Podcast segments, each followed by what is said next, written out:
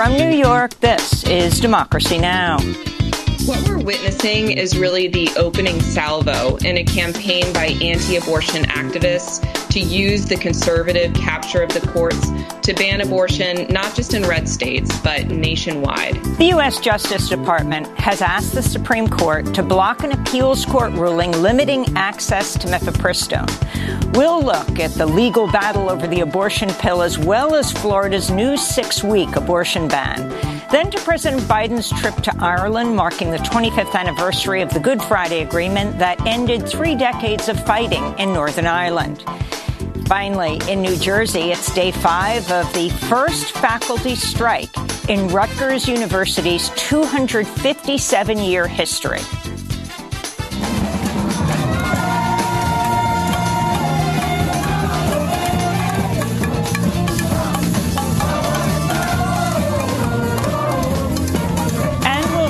To a Cuban journalist as Washington and Havana hold talks focused on migration. All that and more coming up.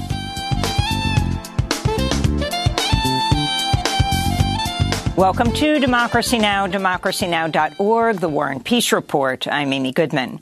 Florida's Republican Governor Ron DeSantis signed a six-week abortion ban into law Thursday. The ban will take effect if Florida's current 15-week ban is upheld at the conservative-controlled state Supreme Court, where it's being challenged. The six-week ban would make exceptions for rape, incest, and human trafficking. In such cases, survivors could get an abortion up to 15 weeks into pregnancy, but only if they're able to provide official documentation such as a police report or medical records.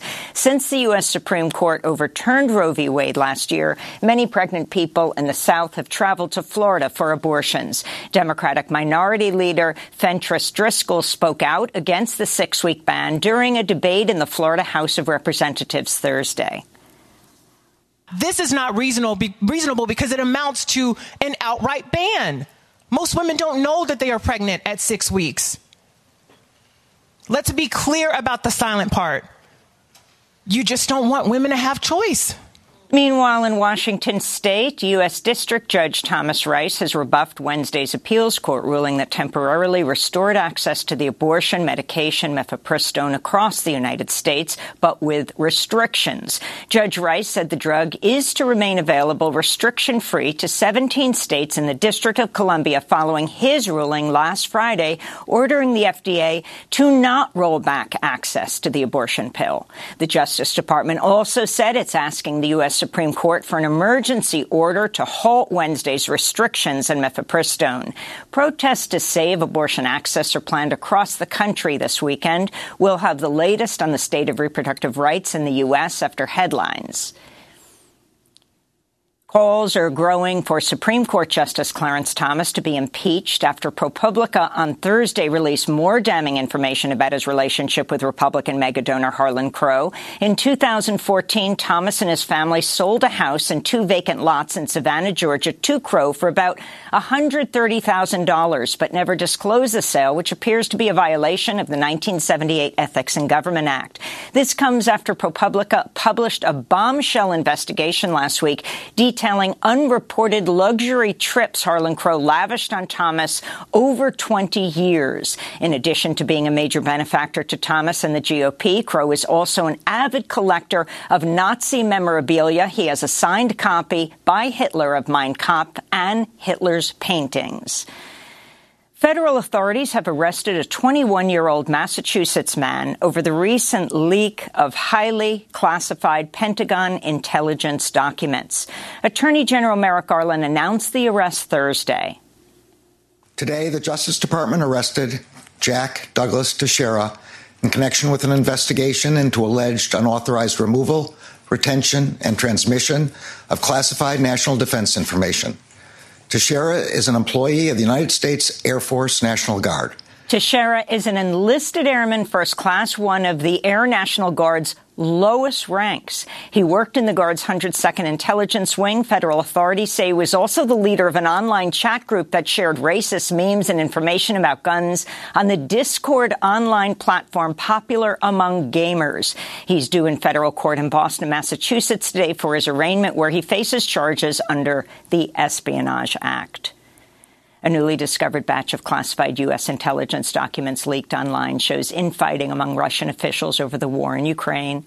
The documents reveal Russia's Federal Security Service accused the Russian military of downplaying the number of casualties in Ukraine due to the reluctance of officials to convey bad news up the chain of command.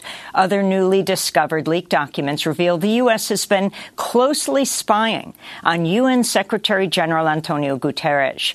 U.S. intelligence officials accused him of being overly soft on Russian President Vladimir Putin. Meanwhile, Germany's foreign minister has urged China to use its influence on Moscow to push for an end to the war, following similar calls from French President Macron and the European Union. In Russia, supporters of the jailed opposition leader Alexei Navalny say his health has rapidly deteriorated in recent days. Spokesperson Kira Yarmysh says Navalny lost nearly 20 pounds in just two weeks after complaining of stomach pains. We can't rule out the idea that uh, he is being poisoned mm, even now, but not uh, in huge uh, dosage as before uh, but in small ones, so that he not for him not to die immediately, but to suffer. Navalny is one of President Vladimir Putin's most prominent critics. In 2020, he narrowly survived an apparent assassination attempt when he was poisoned with the nerve agent Novichok. Saudi Arabia has exchanged more than 800 prisoners of war with Yemen's Houthi rebels. It's the largest such prisoner exchange since 2020 and comes after Saudi Arabia and Iran recently agreed to restore ties, boosting the prospects for a negotiated settlement to the U.S. supported Saudi led war in Yemen, which has left over 21 million people in need of assistance. Meanwhile, Saudi Arabia has reached a deal to resume consular services with Syria after the first trip by a Syrian foreign minister to the kingdom since Syria's civil war began in 2011. The award-winning Central American independent news outlet El Faro announced Thursday it's relocating most of its operations from El Salvador to Costa Rica as repression against free press intensifies under the government of the Salvadoran President Nayib Bukele. El Faro journalists and newsroom staff have faced physical threats, judicial persecution, and in 2021 it was revealed nearly two dozen of them were being surveilled with the Israeli NSO group's Pegasus spyware. President Biden announced Thursday his administration plans to expand health care access to hundreds of thousands of immigrants brought to the U.S. as children. People with deferred action for childhood arrivals or DACA would be able to enroll in Medicare if they're low income or find coverage through the Affordable Care Act. This comes at a time where the rate of uninsured people in the country is at a record high. North Dakota's Republican Governor Doug Burgum signed a law Tuesday banning trans girls and women from participating in school sports. Similar laws now exist in 19 other states, though a new rule proposed by the Biden administration is seeking to outlaw such blanket bans, setting conservative states up for a clash with the federal government.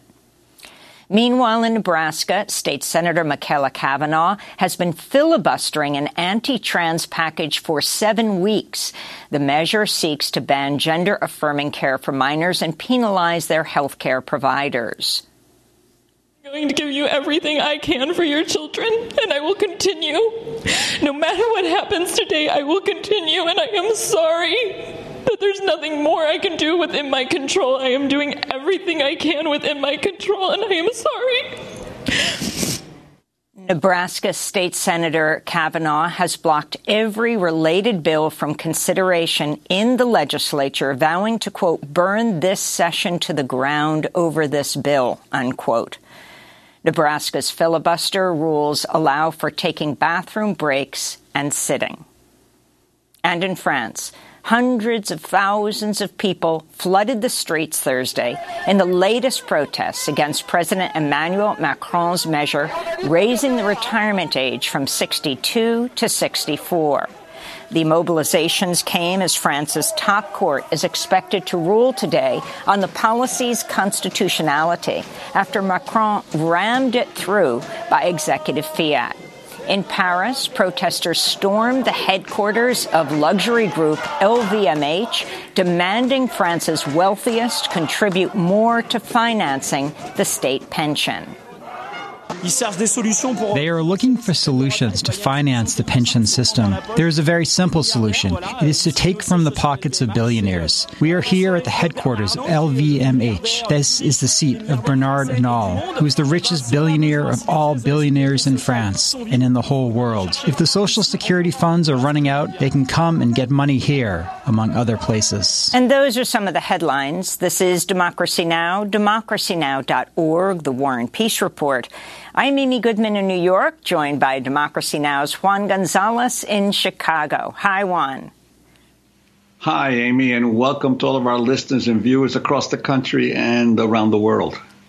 We begin today's show looking at the status of abortion access in the United States. Less than a year after the Supreme Court overturned the constitutional right to abortion in Roe v. Wade, it's expected to weigh in today on a ruling set to take effect Saturday that effectively overrides the Food and Drug Administration's 20 year old approval of the medication abortion pill mifepristone. This comes after the Fifth Circuit Court of Appeals Wednesday partially blocked last week's ruling by a Trump appointed federal judge in Texas that banned the pill nationwide. It upheld parts of the decision that will only allow patients to access the pill through a doctor's office or clinic and not through the mail or over the counter.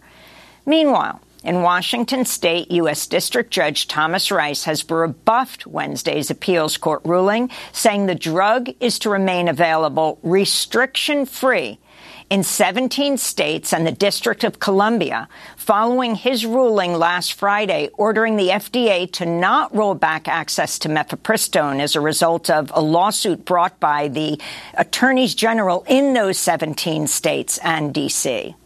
Protests to save abortion are planned across the country this weekend, including in Florida, where Governor Ron DeSantis has just signed a six week abortion ban into law that will take effect if Florida's current 15 week ban is upheld at the conservative controlled state Supreme Court, where it's being challenged.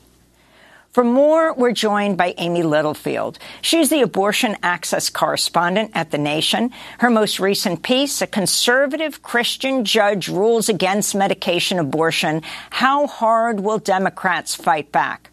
Before we go to the nationwide battle, Amy Littlefield, although they're all connected, let's go to the latest that's just taken place in Florida. Ron DeSantis signing yesterday a six week abortion ban talk about what this means. Yes. And first, I just want to say, Amy, happy belated birthday. And I wish that we were here celebrating and not staring down the ghost of Anthony Comstock and the looming possibility of a nationwide abortion ban. Um, but you're right to start with Florida because that is absolutely essential. If you look at the map of abortion access in this country, Florida is almost an island in the South. In the six months after the Supreme Court overturned Roe v. Wade, no state saw a higher rise in abortion patients traveling to the state for care than Florida. There were more than 7,000 additional abortions that happened in the state after the Dobbs decision compared to before over that six month period. And so Florida has been a haven for abortion patients all across the South. And the fact that they now have this six week ban is going to have a ripple effect across the entire nation because we're going to see people pushed further and further out. We're going to see wait times extending at clinics all across the country in order to meet the need of this surge in patients. And of course, there will be an untold number of people um, who resign themselves to unwanted pregnancies because of this. And Amy, could you talk about the what happened uh, on Wednesday with the three-judge panel in the Fifth Circuit Court of Appeals in Texas, uh, partially upholding a, a, nationwide ban on uh, mifepristone that a federal judge issued there, and what uh, what that order was going to look like on the ground? I think that is the big question, Juan. And the reigning uh, sentiment right now among abortion providers, among legal experts, is confusion because we don't have a script for something like this, for a judge trying to revoke the government agency in charge of reviewing drugs, you know, trying to roll back decades of scientific advancements and approvals. Um, and so, as best we can tell, what happened. You know, to recap, a rogue, rogue judge in Texas tried to revoke the FDA's 23 year old approval of mifepristone last Friday. And then in the middle of the night, um, overnight on Wednesday, two Trump appointees who are among the most conservative judges in our country looked at that ruling and said, okay, even we think that Judge Matthew Kacsmaryk went too far here. You can't reach back 23 years and revoke the approval of a drug like this. The statute of limitations does not allow that. But what they did do is try to roll back the clock to a time before 2016 when the FDA's regulations required people seeking medication abortion to go to a clinic in person three times to take a higher dose of the drug that causes more side effects, that capped the gestational age for medication abortion at seven weeks instead of 10 weeks, and that required doctors rather than nurse practitioners or physician assistants to um, prescribe it. So they're trying to reinstate um, this reality. If the Fifth Circuit gets their way, that's what will happen.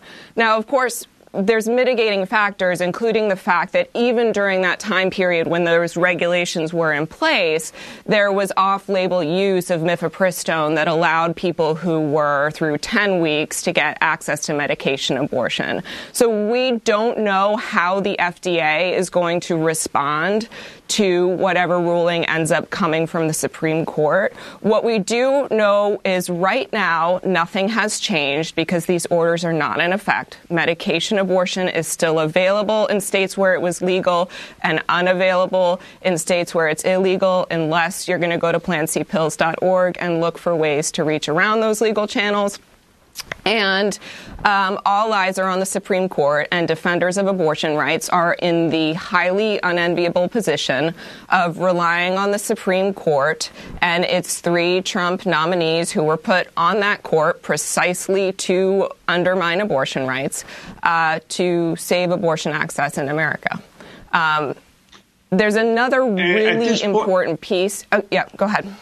No, no, go ahead. I'm sorry. I was just going to say there's another really important piece that you've already covered on the show, and that's the ghost of Anthony Comstock that is hanging over all of this. Um, and I'm glad you had Lauren MacIvor Thompson on the show. It's amazing that we need a 19th century historian to explain the state and future of abortion rights in America. Um, but the both Judge Matthew Kacsmaryk's ruling and the First Fifth Circuit ruling that came out um, overnight on Wednesday pay credence and seem to support the reinstatement of the Comstock Act to be used in the in stopping the mailing of medication abortion um, drugs, and that could be catastrophic. And if the Supreme Court supports that idea, it would be tantamount potentially to a nationwide ban on abortion, including in blue states, because it's very hard for clinics to operate if they can't use the mail. And you mentioned the, the Supreme Court. How likely is this to get there, and how quickly do you envision it uh, getting to the court? Right. It could happen very fast because the Biden administration, you know, we have this situation where there's two, there's conflicting rulings. The Fifth Circuit Court of Appeals has said one thing. A judge out of Washington state has said in 17 states in Washington, D.C., the FDA may not impose any new requirements. And so the FDA is facing these two conflicting rulings. And so I think what abortion rights advocates are hoping is that the Supreme Court is going to act between between now and Saturday before the Fifth Circuit ruling would take effect in order to preserve access to mifepristone and medication abortion. That's sort of the best case scenario. Of course, we don't know what the Supreme Court is going to say, but even if they do come in and save the day here when it comes to medication abortion, I think everyone should be paying very close attention to what they say on the 1873 Comstock Act and whether they think that it could apply to the mailing of medication, abortion, drugs, and devices. Amy, on Thursday, uh, Democracy Now! reached Francine Coeytaux, the co-founder of Plan C, which provides information on how people in the U.S. are accessing at-home abortion pill options online. If you're a person, uh, just a person who can afford to go online and purchase the pills, go online, purchase them, put them in your medicine cabinet, and share them with friends, tell people about it. Make sure you have access to these pills. There are many routes of access, and our Plan C uh, website will tell you how to do wherever you live, where what your access to these uh, very safe and very up until today legal pills. Um, if you're a clinician, continue to do what you can to provide and and and um, you know do the best you can. Uh, if you're a lawyer, step up and and fight this undemocratic attack on use of the judiciary to try to uh, literally break all sorts of conventions that are really uh, so undemocratic. It's hard to believe they're happening. If you're if you're an activist, get out in the streets and talk about this. Do do your bit. Everyone needs to step up. Um, I think this is a moment in time, and um, we all have a role. And uh, this this will not be taken away because it's really an attack on our on our agency, on our on our rights, on our human autonomy, Again, that's Francine Coeytaux, the co-founder of Plan C, which is a play on Plan B, the morning after pill. Um, but this follows up on a, quote of yours in your piece, Amy, from Amy Hagstrom Miller, founder of Whole Women's Health, saying, I don't think the courts are the only path for justice. That comes from someone who sued the state of Texas 11 times. We can't be too naive to think that the only path for justice here is going to be in the courts. So what are the other options? And we're going to end with that, Amy. We're at a point, right, where about a dozen states have outlawed abortion. Talk about the grassroots movement and what difference that can make in this country. Right. I mean, the grassroots movement here is huge. And just because you're not hearing about it doesn't mean it's not happening. That can be intentional, right? Um, aid access has seen a huge surge in people seeking advanced provision, meaning ordering medication abortion kits so that they have them on hand in case they need them or need to give them to a friend. Um, all of the different telemedicine services have seen a surge in interest and, and questions about getting medication abortion ahead of time. Um, so people are preparing to help each other, to help their neighbors, to be ready. Um, and those grassroots networks are huge. And sometimes they're through the legal channels, like abortion funds that are paying for people's flights, are doing airlifts, are getting people to abortion clinics. And sometimes they're underground and less formalized. Then they have to do with, you know, bringing pills in from groups like Las Libres in Mexico or ordering them from overseas through channels like PlanCpills.org. Um, and providers like Amy Hagstrom Miller have been out front saying, look, whatever the court is, is going to do here, we're going to wait to hear from the Biden administration because we take our orders from the FDA. So I've got one final thing here that can happen, which is for Democrats, right? I mean, we've seen Democratic uh, officials at the state level in states like California, Washington state, Massachusetts, New York stockpiling medication abortion pills. For Democrats in Congress, I've got something you can do today. Introduce legislation to repeal the Comstock Act even if it doesn't pass, put every Republican in Congress on record trying to resuscitate the ghost of a man who wanted to ban contraception and boasted of driving his targets to suicide with his anti obscenity crusades bring Anthony Comstock back. Let's have a public airing about his legacy because Republicans understand they can't ban abortion nationwide unless they're able to resuscitate this law from 1873. And that's what they're trying to do. So Democrats, you know, if they needed a plan on abortion here, I'm giving you a plan. Try this. Repeal the Comstock Act because that is the strategy for activists moving forward, and these lawsuits are clear evidence. And of, of course, Amy, there are Republicans who also are pro-choice, like Congressmember Mace. Right, of course, of course, and we need to hear from them, and and we need to hear have a full airing because uh, abortion rights are popular, right? They're popular across party lines. Referendum after referendum has shown us that. The Wisconsin State Supreme Court election just showed us that, right? And so, anti-abortion strategists are trying to go through these back channels using conservative courts that have been stacked with Trump appointees, um, and the more that we can talk about this in public, the better. Amy Littlefield, abortion access correspondent at The Nation. We'll link to your piece. A conservative Christian judge rules against medication abortion. How hard will Democrats fight back? Next up, we go to Ireland as President Biden's there marking the 25th anniversary of the Good Friday Agreement that ended more than 30 dec- three decades of fighting in Northern Ireland. Stay with us.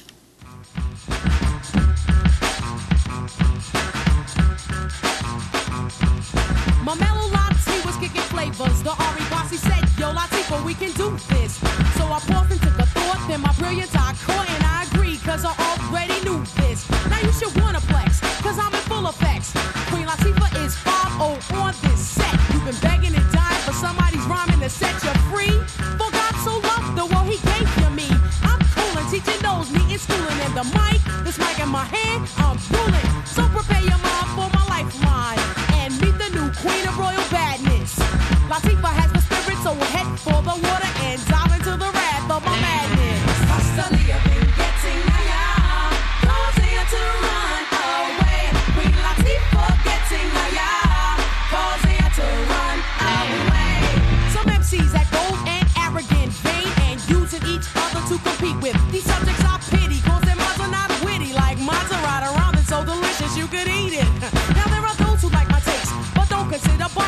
Wrath of My Madness by Queen Latifah. This week, she became the first female rapper to be inducted into the Library of Congress's National Recording Registry for her 1989 album, All Hail the Queen. This is Democracy Now!, democracynow.org, The War and Peace Report. I'm Amy Goodman with Juan Gonzalez. President Biden is wrapping up his trip this week to Ireland to mark the 25th anniversary of the U.S. brokered peace deal known as the Good Friday Agreement that ended three decades of fighting in Northern Ireland. Earlier today, Biden visited his ancestral hometown in County Mayo. On Thursday, he addressed the Irish Parliament in Dublin. This week marks a vital milestone for peace. 25 years ago, the Belfast Good Friday Agreement. 25 years ago, one of my best friends in the Senate, and a great, great friend to this day, is George Mitchell. As he said, there were 300 days of failure, or 700 days of failure, and one day of success. But it was a success that one day. But more is to be done. Yesterday, I was in Belfast to honor those who commit themselves to peace, to reiterate the enduring support of the United States for the Good Friday Agreement and Northern Ireland's democratic institutions. I think, I think that the United Kingdom should be working closer with Ireland in this ever, uh, in this endeavor. Political violence must never again be allowed to take hold in this island. President Biden's visit comes less than two months after British Prime Minister Rishi Sunak announced he'd reached a deal with the European Union on post-Brexit trade rules for Northern Ireland. Sunak said the deal will remove any sense of border in the Irish Sea. We go now to Derry in Northern Ireland, where we're joined by Eamonn McCann, journalist, writer, activist, former member of the Northern Ireland Assembly, also took part in the March on Bloody Sunday in 1972 and helped form the Bloody Sunday Trust. He's the author of the recently republished 1974 book, War and an Irish Town. Well, given your history, Eamon, and also talking about the present this week, the visit of President Biden, can you talk about the significance of this trip? In Northern Ireland and Ireland? Well, I think the but how we evaluate the significance of it depends on the political perspective uh, which we individually have.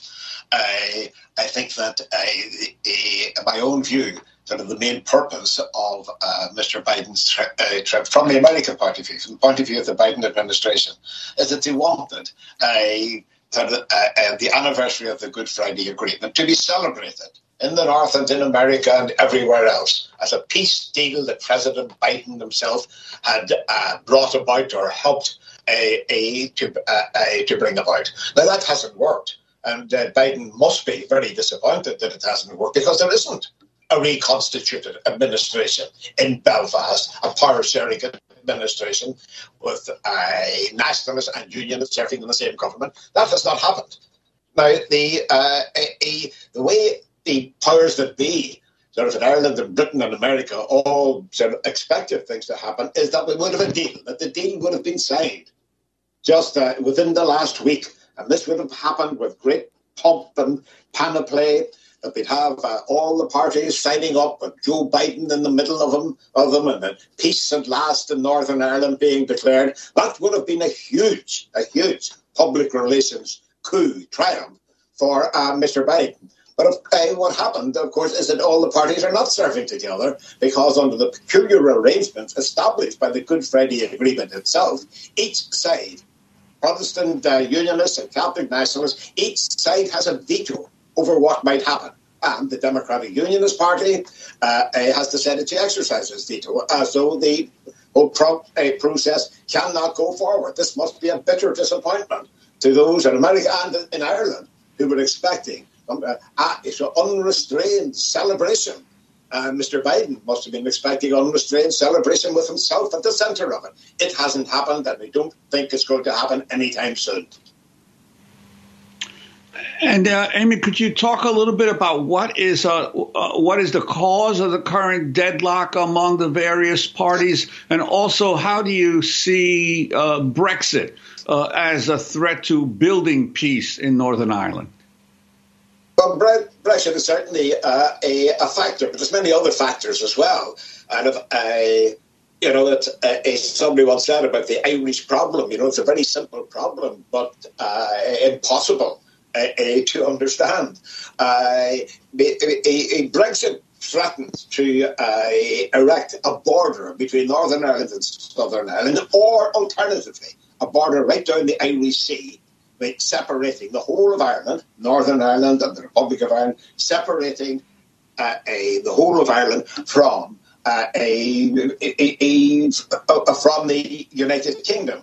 Now, that's an immediate implication for the question of partition uh, in Ireland, because if you have trade barriers between Northern Ireland and the United Kingdom, then you have threatened the integrity of the United Kingdom, no matter what way you construe it. That is sort of a, loosening or lessening sort of the bonds between Northern Ireland and the and uh, uh, the United Kingdom. It is to some extent, both symbolically and a little bit in substance, it is detaching uh, a Northern Ireland from the United Kingdom and uh, a, a, putting it into a position which is closer to that of, uh, of the Irish Republic. Now, for those who want to see a, tra- a, transition to an Irish Republic, that's terrific. That's terrific. For those like the Unionist Party, the Democratic Unionist Party in Northern Ireland, that's absolutely anathema.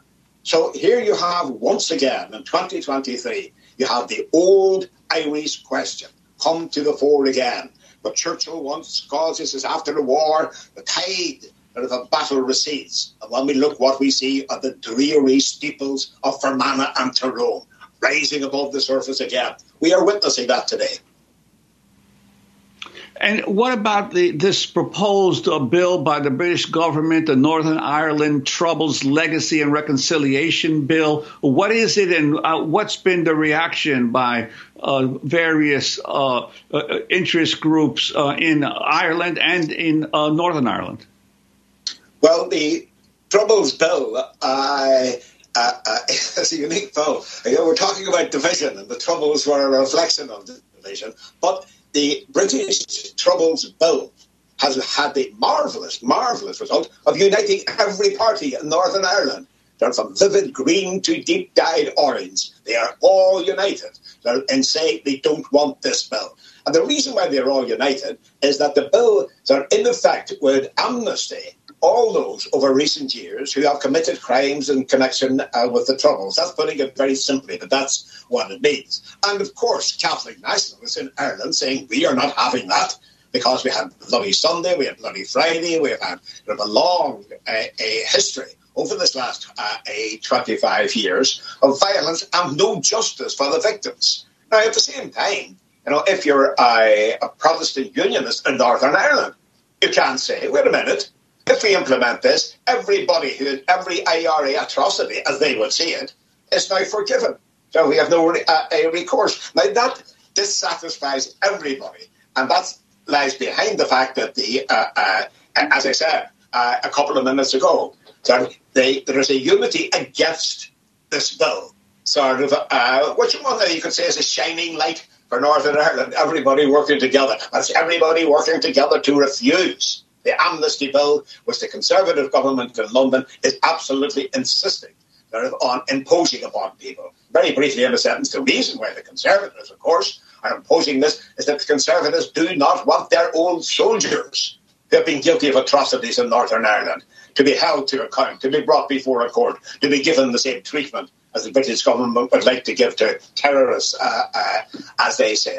So this is a I mean, oh, what a tangled web we have woven, as Shakespeare might put it. Well, Eamonn McCann, we want to thank you so much for being with us. Journalist, writer, activist in Derry, Northern Ireland. Next up, it's day five of the first faculty strike in Rutgers University's 257 year history. We'll speak with one of the professors on strike. Stay with us.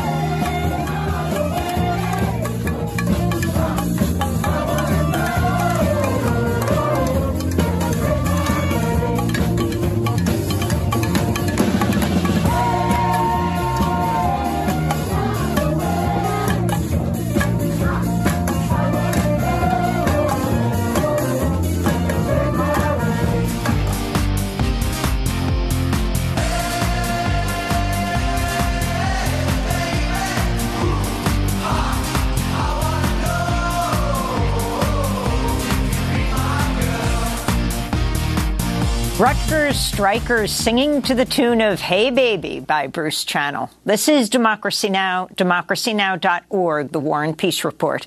I'm Amy Goodman with Juan Gonzalez. We go now to New Jersey, where faculty at the state-run Rutgers University have entered their fifth day of a strike.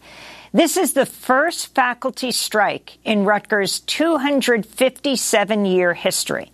It's being organized by three unions that represent more than 9,000 professors, lecturers, graduate assistants, and researchers at Rutgers' three campuses in New Brunswick, Newark, and Camden. They're demanding increased pay and better job security, especially for poorly paid graduate workers and adjunct faculty.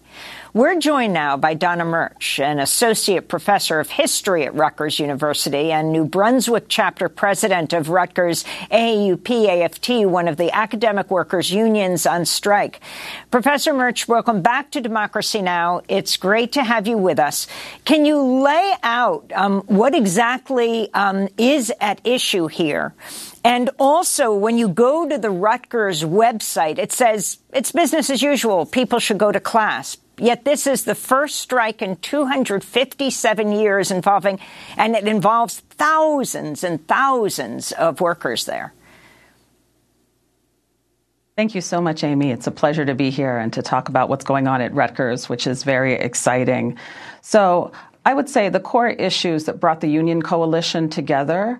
Um, they are very connected to what happened to the university during the pandemic. So, Rutgers' response to the pandemic was to lay off 5% of its workforce. And when it laid them off, they lost their health insurance and their tuition benefits at a time when COVID was hitting New Jersey and New York like a storm.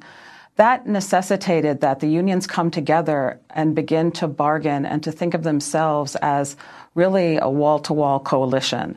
So that history is very important. And it's brought us to this point in which three unions have gone on strike.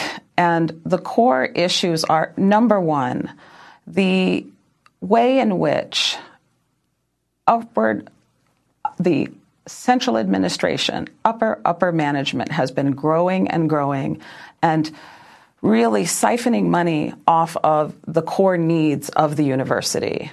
So, what we are calling for in this moment of runaway inflation is for the Rutgers management to come to the table and really think about what the university is for teaching, research, and service to our communities.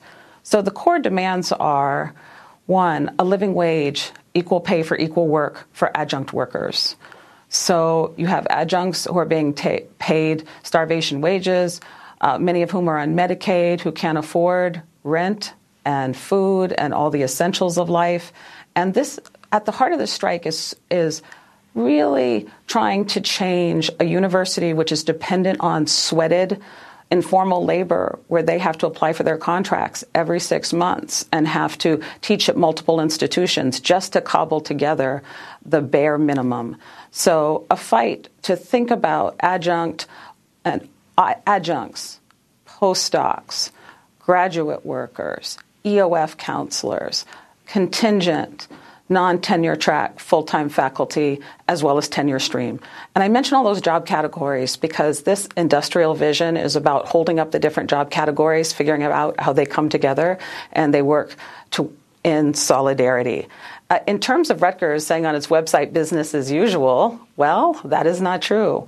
Our estimates are that 70% of the classes are shut down, and because of the broad wall to wall nature of the strike, uh, even construction workers on campus have walked off the job so as not to violate the picket lines. So I think one of the things that has been also really profound is the outpouring of support and participation by the undergraduates there have been thousands and thousands of people out in the street, and significant numbers are undergraduates, graduate workers, as well as other people from the three unions. So I've taught at Rutgers for 20 years, and this is the biggest popular gathering that I've seen. And there were so many people on Monday after we had a rally. It was on Tuesday that they led a march that shut down George Street, which is the main drag in New Brunswick. Uh, Donna, I wanted to ask you. This has become almost the the spring of ac- academic revolt around the country. We've seen strikes in in uh, the University of California. We've uh, we've seen uh, uh, uh, University of Illinois Chicago, and to, and right now there are three other universities in the Chicago area that are on strike: Chicago State University, Eastern Illinois, and Governor State University, uh, and uh, th- with thousands of faculty there. And yet, many of these universities, uh, uh, like Rutgers, are experiencing um, record uh, they don't call it profits; they call it surpluses uh, or reserves uh, over over the past few years. How do you explain this uh, the the universities being flush with cash, yet being telling their faculty and their employees that there's not enough money to give them uh, uh, adequate raises. Yeah, thank you so much for that, Juan. We miss you at Rutgers. Uh, it's good to be here with you. Um, that is extremely important, and I can talk about uh, through the lens of Rutgers how this links to this national movement. So the Rutgers administration has been crying broke and their justification for not responding to demands is that they simply don't have the money. And our union hired a forensic accountant to go through all of the public records. Because Rutgers is a public university, it is subject to transparency requirements. And Howard Bunsis, his research demonstrates very clearly that the university has the largest unrestricted reserves in its history it's up to 886 million. And these are the rainy day funds that are being used, that are normally used in times of, you know, uh, uh, downturn or to meet the essential needs of its workers. The way I explain this is that it's where I started.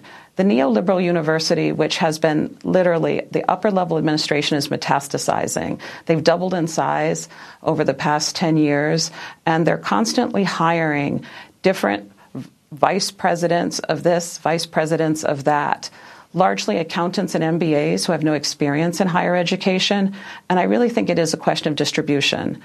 It is true that in the last 30 years, there has been a defunding of higher education from the federal government and from state government. But at Rutgers, we've been able to win really important concessions, including our lobbying, the lobbying of the union, which won back a significant portion of Rutgers funding in 2020. But there's really no correspondence that I can see between them having large unrestricted reserves and their labor policies. I think that it grows out of an idea that they want labor to be as cheap as possible and that it's really the people at the very top who benefit from the university. So I think that at its core, this is a political and an economic struggle to say tuition, the students are largely funding the university, their needs matter, that the faculty, the graduate students, the ad- graduate workers, the uh, many different categories of workers that come together to make the university possible, they matter. We make Rutgers. Uh, and also, uh, the pre- the current president of, of Rutgers, Jonathan Holloway, was a respected uh, scholar, uh, historic uh, in, in, history and African American studies. He always talks about having a beloved community, but he's been threatening to go to court to get an uh, to seek an injunction against the strike. Yeah, thank you. This is such an important piece. Um, and I'll just say we're going through incredibly intense negotiations right now. A lot of us have been up all night working on this, figuring out what to do. And we're, we are under injunction threat. And I'll talk a little bit more later about what's going on in Trenton today and how you can help.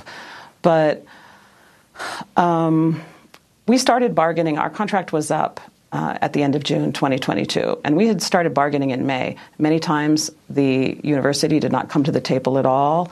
They did not bargain in earnest. They refused to respond to our counter proposals. I think the most shocking one of those is that the grads uh, submitted their proposal for a living wage, and they failed to respond to that for seven, eight months. We're only now beginning to have even a substantive discussion about moving grads to livable wages. So these resistance tactics have been going on all along. When it became clear that bargaining was not going well and was breaking down and that the union was mobilizing, Jonathan Holloway sent a letter to all of the different parts of our bargaining unit and through Rutgers email and all of the undergraduates saying that public sector strikes in New Jersey are illegal and that those that participated that participate in them are subject to fines, not only of the individual union, but individual fines and f- facing threat of arrest. And there was another email sent uh, several weeks later doubling down on this. And he was, cleaning, he was sending a clear message that we will go to the courts to criminalize the strike. I want to say something about the technicalities of this because it's extremely important. Public sector strikes are not illegal in New Jersey. If you go on strike, the police do not arrest you. The only way criminalization happens is that the employer goes to a court, they have one hearing, they ask for an injunction, usually it entails a cease and desist order, uh, and then they go back to the workers and see if they're willing to cease and desist. And if not, then they go back. So Jonathan Holloway will go back to the courts to seek penalties, and he will ask for specific penalty, penalties, and there will be a hearing. Uh, these have been granted, but they have not been granted in all cases.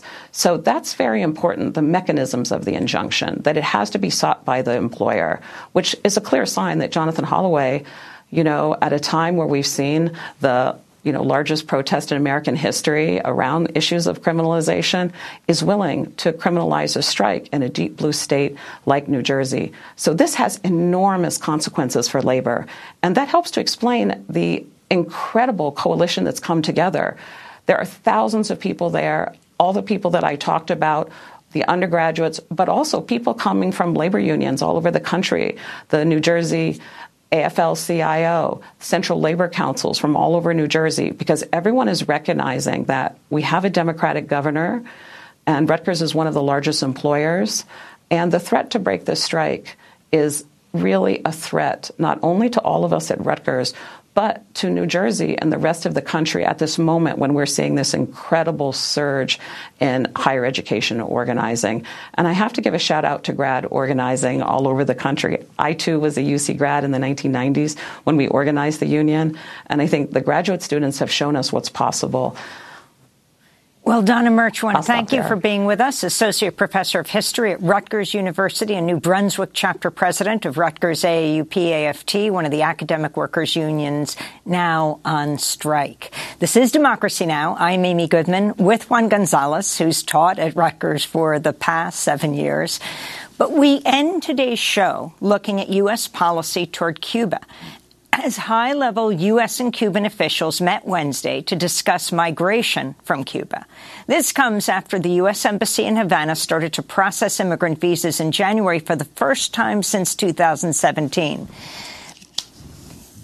It also comes as the Biden administration faces increasing calls to lift its designation of Cuba as a state sponsor of terrorism and also the related embargo that severely limited trade and more with Cuba for decades. For more, we're joined by Liz Oliva Fernandez, award-winning Cuban journalist with the independent media organization Belly of the Beast, based in Cuba, but on tour here in the United States for screenings and events with director Reed Lindsay. They're starting to work on a new documentary looking into the economic and political interests driving Cuba policy under President Biden. Welcome to Democracy Now! It's great to have you with us, Liz. If you can start off by talking about the significance of these negotiations that are not getting very much attention between Cuba and Washington that are happening this week here? Well, first, and thank you, Amy, for having me in this program. Well, of course, that right now, United States is open to talk about with Cuba about migration because you need to know that this is not only sanctions that you are putting against a country. This is economic warfare that the United States is playing with Cuba. So right now, this is having an effect, boomerang effect in the U.S. because a lot of people from Cuba are coming to the United States, but they are not coming from us uh, political refugees. They are coming to the United States as economical refugees because the situation in Cuba is pretty bad. So uh, that's something that United States government, the Biden administration, is facing right now. And in terms of uh, the historic policy of the United States of allowing people to be process normal visas through uh, Cuba, uh, what has been the policy in the past? Well, they have policies to um, visas for migrants, like a family reunification, they call it. But this is not something that they are doing. They have to process like 20,000 migration visas at the year, and they never did that. They never uh, back that numbers. They never fold that numbers because the politics uh, is trying to get the people in the United States, uh, but they know about a normal, a regular uh, process because when you when you have this kind of um, law like uh, adjustment law. They are they are giving privilege to Cuba in order to uh, come to the United States as um, refugees. Uh, but they say it all the time that it's about political refugees that are coming to Cuba, and that's wrong. That's inaccurate because when the most of the people who come to this country from Cuba, they are coming as economical refugees, as I already said. Uh, because this is not something that is like uh, from the last year or the 10 last year. This is something that is coming from uh, the 60. So, uh, for example, I have been in crisis my entire life. My mom have lived in crisis in my entire life. Uh, the, the, the, the biggest cause of this crisis is the uh, sanctions that the United States put in against Cuba, is weighing against my country. Um, that's the result that's the consequence. So maybe instead of talking about migration, uh, I'd rather that the United States and my government have conversations about what is causing this migration, what is causing this wave, the huge wave, wave in the last year with migration. The cause is the sanctions. So maybe in the future, United States government and Biden administration uh, have the will to talk about the, the real cause of these migrations. And I wanted to ask you, as a journalist, you interviewed Elian Gonzalez, the Cuban national who was at the center of an international custody battle as a child back in 1999. That's a quarter century ago. I remember going to Miami covering the protests of the uh, Cuban uh, exile community there, insisting that Elian stay uh, here uh, in the United States, uh, but the Clinton administration returned him to to Cuba, and he is uh, is uh, became a member of the Cuban Assembly. Uh, could you talk about of the National Assembly? Could you talk about your interview with him? Yeah, of course. I have the privilege to have this interview with Elian Gonzalez. Um, he's pretty glad to have a life in Cuba. Now he's playing like a, a, biggest role because he's really political active because he recently formed part of the Cuban Assembly. So he's really open to trying to do uh, help from his seat in the uh, National Assembly in Cuba to try to get to the point to uh, the Obama normalization province pro, uh, normalizations uh, between Cuba and the United States. Sorry, um, he is willing to try to get a better relationship between two countries because he really believes that uh, there is a better future for us a future when people from the United States can have like normalized relationships. Um, Liz Oliva Fernandez, we don't have much time, but I wanted to ask you about this designation uh, by the U.S. government of Cuba as a state sponsor of terrorism and the effect that that has, especially as Biden was vice president or Obama under Obama, who normalized relations before Trump took that back. Yeah, well, this state sponsor of terrorism list is like a death sentence for Cuba because nobody wants to do business with terrorists. So nobody, Cuba is not allowed to get credit to to get like people coming to my country to investment because nobody wants to be related with the uh, a country that is called like a terrorist. And this is for me is really cynical and really hypocritical uh, because Cuba is not only uh, uh, open to the terrorists. There's no only no financing terrorist attacks or acts around the world. Uh, is also a victim of terrorist attack. For example, uh, before September 11, Cuba was suffered the biggest terrorist attacks in the Western Hemisphere. And that's really bad because the people who perpetrated this attack uh, had been living uh, freely in the United States until his, their deaths. Um, Cuba doesn't have its own terrorist list, uh, sponsored state of terrorism, but if we have this privilege that the United States has, like you are a you are a terrorist and you are a terrorist, uh, if Cuba had that kind of privilege, we can make like a United States the first name in that list. We want to thank you so much for being with us, Liz Oliva Fernandez, award-winning Cuban journalist with Belly of the Beast, now touring the United States, a journalist in Cuba.